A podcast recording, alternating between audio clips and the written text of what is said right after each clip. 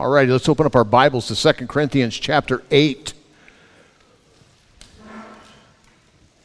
I've been waiting to get back into our study.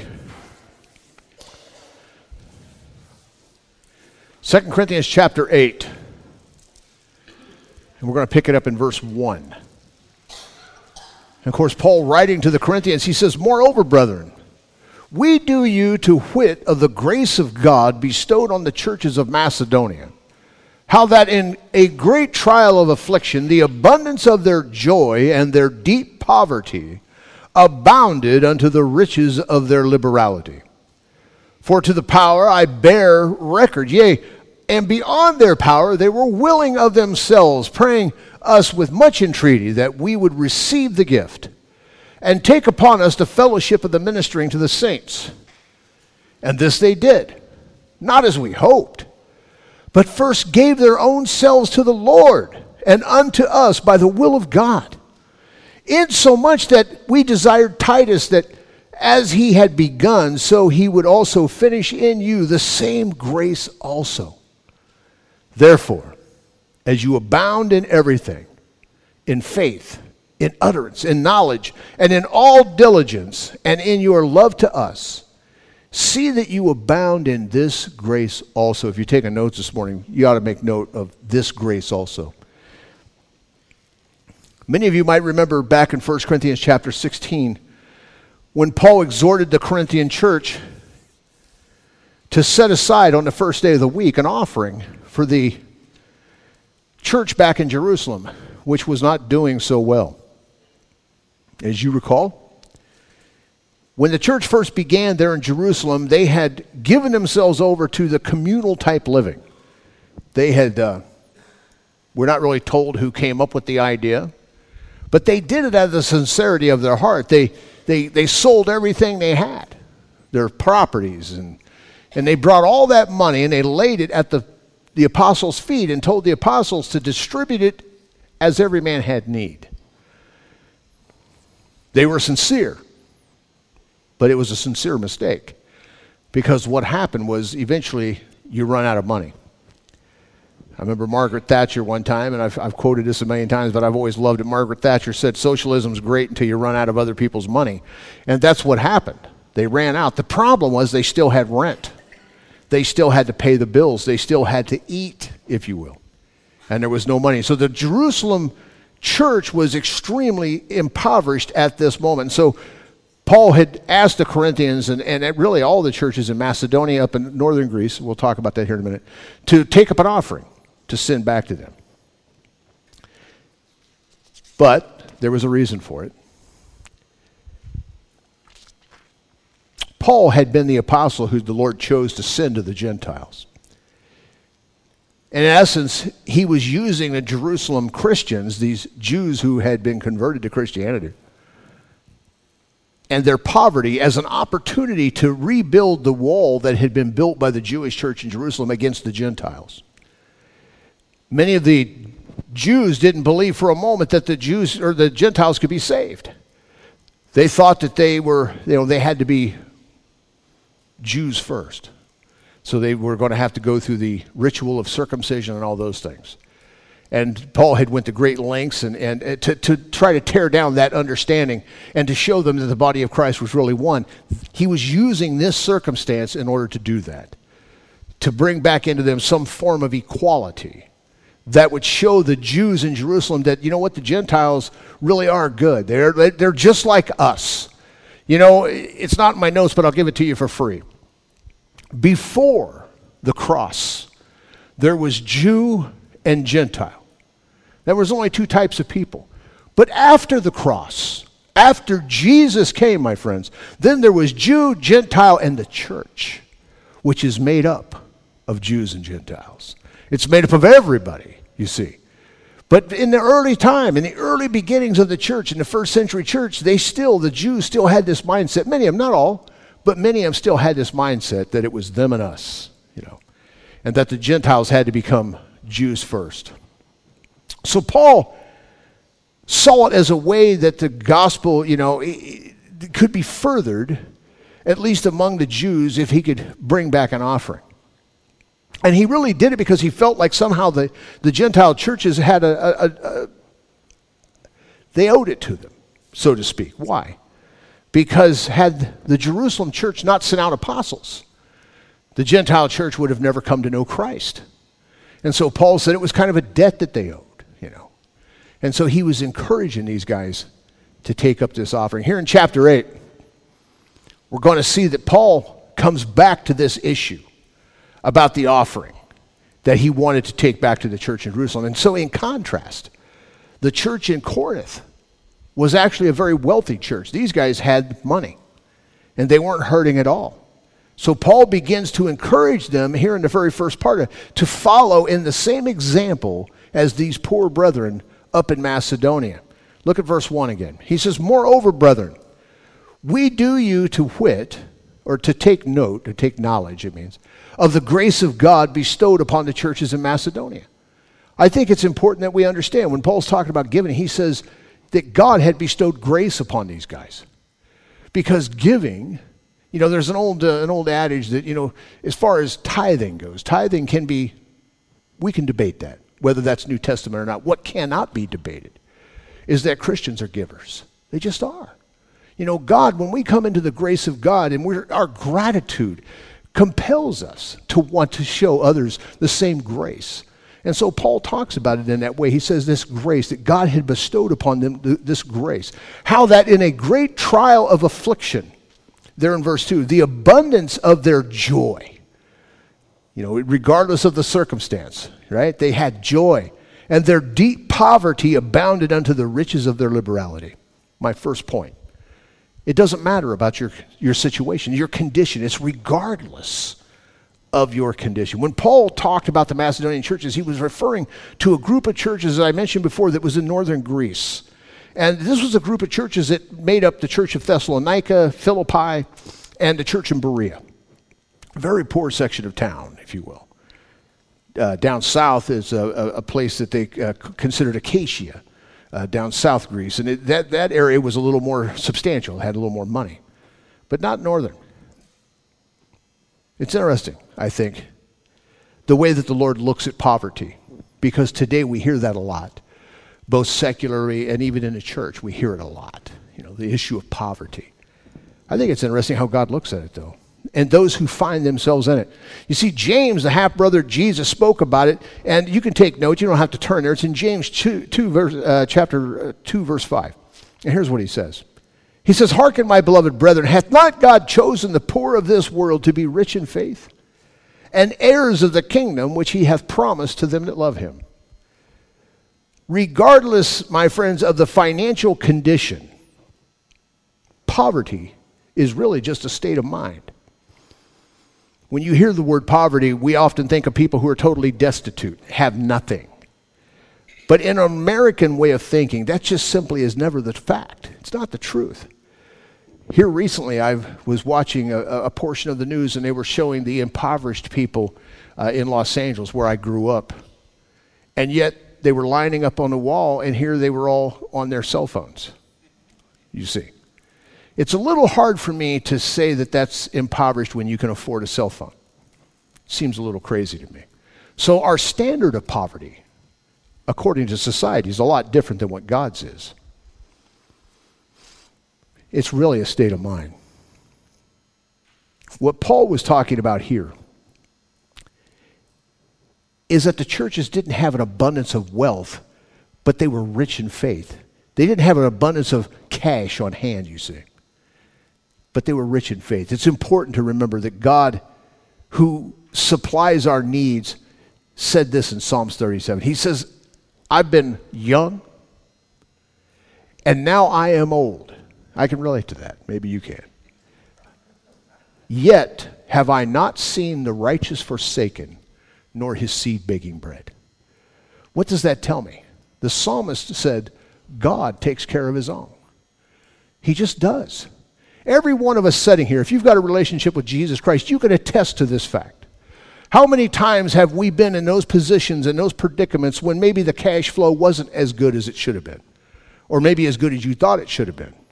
And yet the Lord came right in at the right time, at the right moment, and there it was It happens every time. Now, He will take you, as some of you know, right to the brink. He'll take you to the brink. You know, I heard a guy say one time, you know, uh, of course, you know it's not true, that God will never test you beyond what you're able to bear. That is so unbiblical, it isn't even funny. The fact is, God will take you absolutely past what you're able to bear. Why? So that you learn to rely upon Him. Because as the psalmist said, I've never seen the righteous forsaken. Never. Never means what, gang? Never. Nor his seed begging bread. Think about this, this that, that psalm when we're thinking about the Macedonian Christians. As I said earlier, regardless of your financial condition, poverty is a state of mind. When I was a kid, some of you older ones, maybe you can relate to this. When I was a kid, growing up in Los Angeles, my mom and dad had six healthy young men. No, no girls in my family, all boys.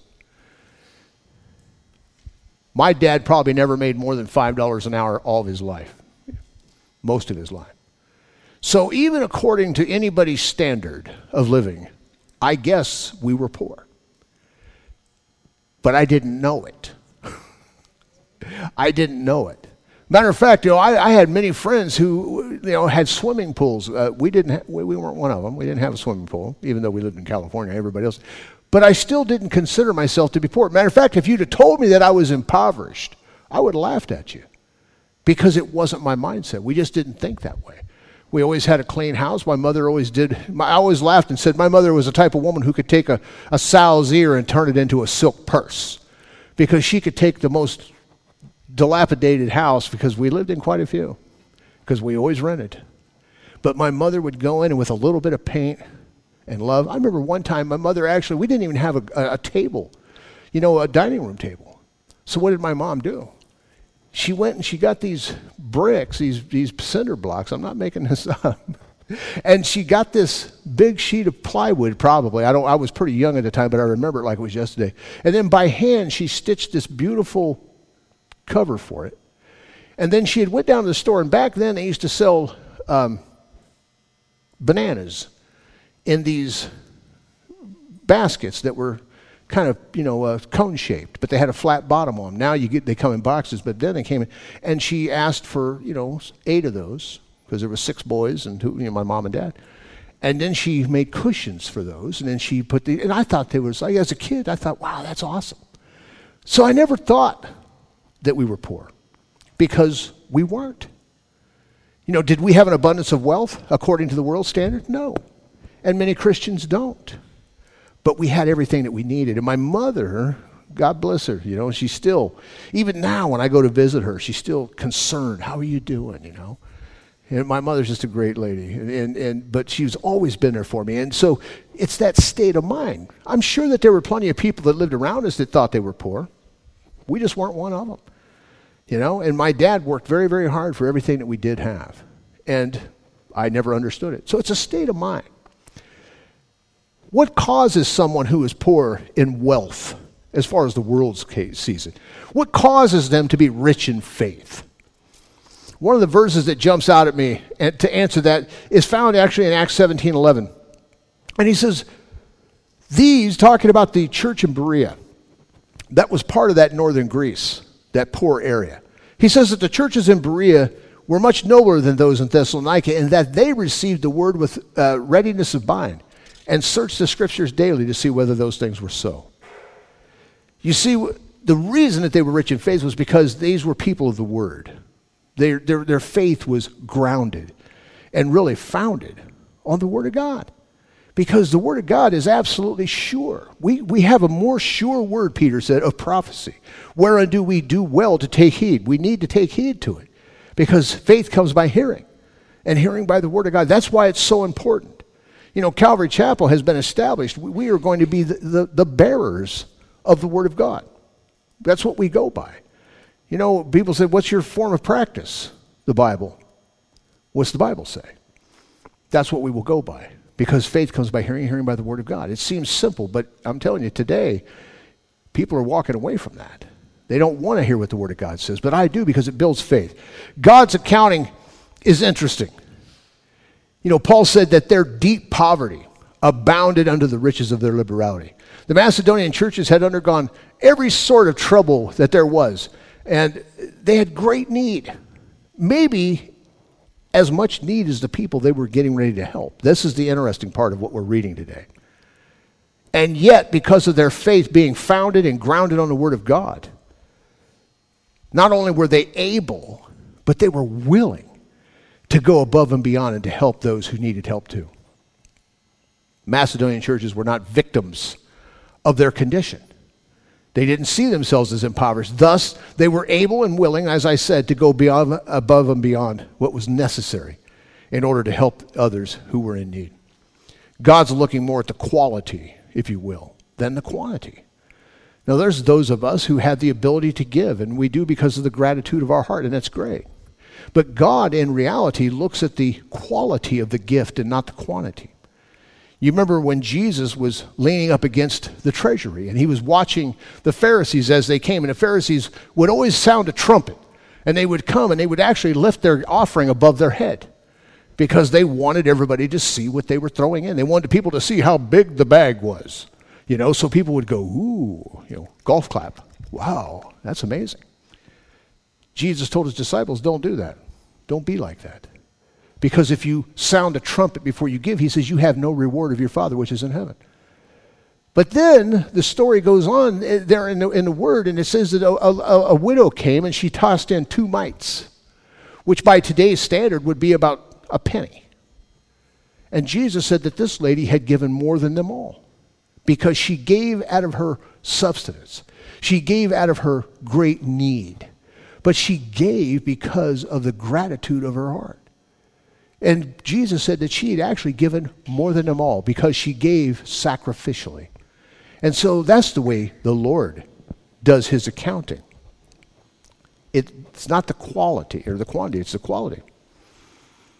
Paul was emphasizing this when he was talking about the way the Macedonian churches gave. They gave out of their deep poverty. He said, Yet their lack abounded unto the riches of their liberality. And this brings me to my second point. Not only were they able to give regardless of their financial condition, but they gave in order to have koinonia, fellowship. I love fellowship. Oh, please let Calvary Chapel be a church of fellowship and koinonia. I love you guys. I mean, I am a people person. I always have been. We need to get together. You know what I'm saying? We're doing it now, but I'm talking about on a normal day, every day. We want to be a part of each other's lives, and not just a part of each other's lives that way, but in ministry. We get to do it. We don't have to do it, we get to do it. What a privilege it is for us to be able to do what it is that we're doing. You know, I think about the radio show and those who are listening to this and will be listening to this via radio. Every time we get a letter in the mail and somebody says, Man, your show has changed my life, I'm going, It wasn't me, brother. It's the Word of God. It wouldn't matter who the mouth is. As long as it's the Word of God, the Word of God changes lives. People grow. People come to Christ and people grow in their walk with the Lord. What a blessing it is. But these guys wanted to be a part of that, koinonia. That's what Paul said they wanted to do. They wanted to have fellowship in the giving. Look at verse 3. He says, For to their power I bear record, yea, and beyond their power. They were willing of themselves, praying us with much entreaty that we would receive the gift. And it's interesting. Take note of that there in verse 4. He said, with much entreaty, which Paul says they were begging him. They begged him to take this gift and to take upon us the fellowship of the ministering to the saints. When a man's faith or a woman's faith is founded and grounded firmly in the Word of God, it's a privilege, as I said, to do ministry and to partner with somebody. You know, I thank God for those who have partnered with us over the years with, with, the, with the radio show and have simply come along without us asking, really. They just come alongside and they say, well, you know, how can we be a partner in that? How can we help out? And of course, that accounts to their account also. That's why we want to do that for each other as we bring people to Christ. I think it's important that these guys, when you look at the churches of Macedonia, they were not being coerced into giving. Matter of fact, I actually love the way the ISV translates verse 3. And here's what they said I can testify that by their own free will they, they have given to the utmost of their ability. Yes, even beyond their ability. The ERV adds this No one told them to do this. It was their idea. I bet it was. I bet it was. Why? Because their faith was founded and grounded in the Word of God, regardless of their condition. Regardless. They didn't see it. They weren't victims of their own circumstance. They were simply walking in the grace and in the faith of Jesus Christ, and that gave them the ability and the want to to help other people. They had a love of giving. Thus, Paul says that they begged them to receive it. It's obvious from the text that Paul probably saw their poverty, he saw their need. And when they came to him with this offering, I'm sure that Paul probably said, Wait a minute, guys. I know you want to do this, but man, you know, can, can you really afford to do that? I'm sure Paul mentioned it, but he says that they begged him to take it. See, that's the important part because it's not like it's one rich church giving to another poor church. That's not the case. These guys were pretty much on the same status, but one was helping the other. You see what I'm saying? It's very amazing. But that's what happens when somebody is very mature in their walk. They were founded and grounded in the Word of God. The Macedonian churches desired to have fellowship with Paul's ministering to the, to the church there back in Jerusalem. Now, why? Well, because, and this time I do want you to turn with me, if you will. Let's go to Galatians, and we're going to finish this up here pretty quickly. But I want you to see why this issue of sowing and reaping is so important that we understand it. This is in Galatians chapter 6. I'm going to start in verse 7. And of course, it says, and this is Paul, of course, writing to the Galatians Be not deceived, God is not mocked. Whatsoever a man soweth, that shall he also reap. For he that soweth to his flesh shall his flesh reap corruption. But he that soweth to the Spirit shall the Spirit reap life everlasting. And let us not weary. If you're taking notes, make note of this. Let us not weary in well doing. For in due season we shall reap if we faint not. As we have therefore opportunity I love this verse. Let us do good unto all men, but especially those of the household of faith. Let us do good unto all men, but especially those of the household of faith. The Macedonian churches, their giving was motivated by genuine love of fellowship and of koinonia. They just wanted to be a part of what Paul was doing. And because they wanted to do that, that kind of sowing, sowing to that type of a ministry, produces an eternal, everlasting reward. However, philanthropy, on the other hand, which is what many churches are given to anymore. A lot of people are just given to philanthropy. They just want to feed the poor. They want, and there's nothing wrong with that necessarily. But so often they go to philanthropy without evangelism. And we're not winning people to Christ. That's why the church is suffering the way it is. We're not preaching the Word of God anymore. We're just helping the poor. And it's not done by faith. You know, the Bible tells us very clearly in Romans chapter you know, 16 whatever is not of faith is sin. Whatsoever is not of faith is sin. So everything that we do, we want to do it by the power of faith and by the, the faith that we're walking in. We just, it has to be. So we don't want to do philanthropy for the sake of appearance because that breeds corruption. But giving, doing those things according to faith, produces an eternal act. Look at verse 5. For this they did, Paul says, not as we hoped, but first gave their own selves to the Lord and unto us by the will of God, insomuch that we desired Titus that as he had begun, so he would also finish in you the same grace also. Therefore, as you abound in everything, in faith and utterance and knowledge and in the diligence and in your love for us, see that you abound in this grace also. You see the admonition he tells them? Because the, you know, the Macedonian poor churches were abounding in the grace of giving. Paul tells them, he tells this rich church, now, he says, you abound in that too. You know, abound in that grace. Third point. First things first Paul said that the Macedonian churches went above and beyond what Paul could have hoped. Not according as I hoped, he said, but way beyond that. The question is why? Paul gives us the answer in verse 5. They first gave their own selves to the Lord. That's why. You may think that that's a given, that that's a no brainer. But boy, it's not. So often we can put the cart before the horse. Once again, that's what philanthropy looks like. And there's many people who, in the name of Christ, give themselves over to it. Matthew chapter 7, you don't have to turn there. I'll, I'll just quote it for you. It says, Not everyone who saith unto me, Jesus said, or anyone who says, Lord, Lord, shall enter into the kingdom of heaven. He says, Many will come in that day and say, Lord, didn't we cast out devils? Didn't we prophesy in your name? and in your name done many wonderful works. And he says, I will declare unto them, I never knew you. Depart from me, you workers of iniquity.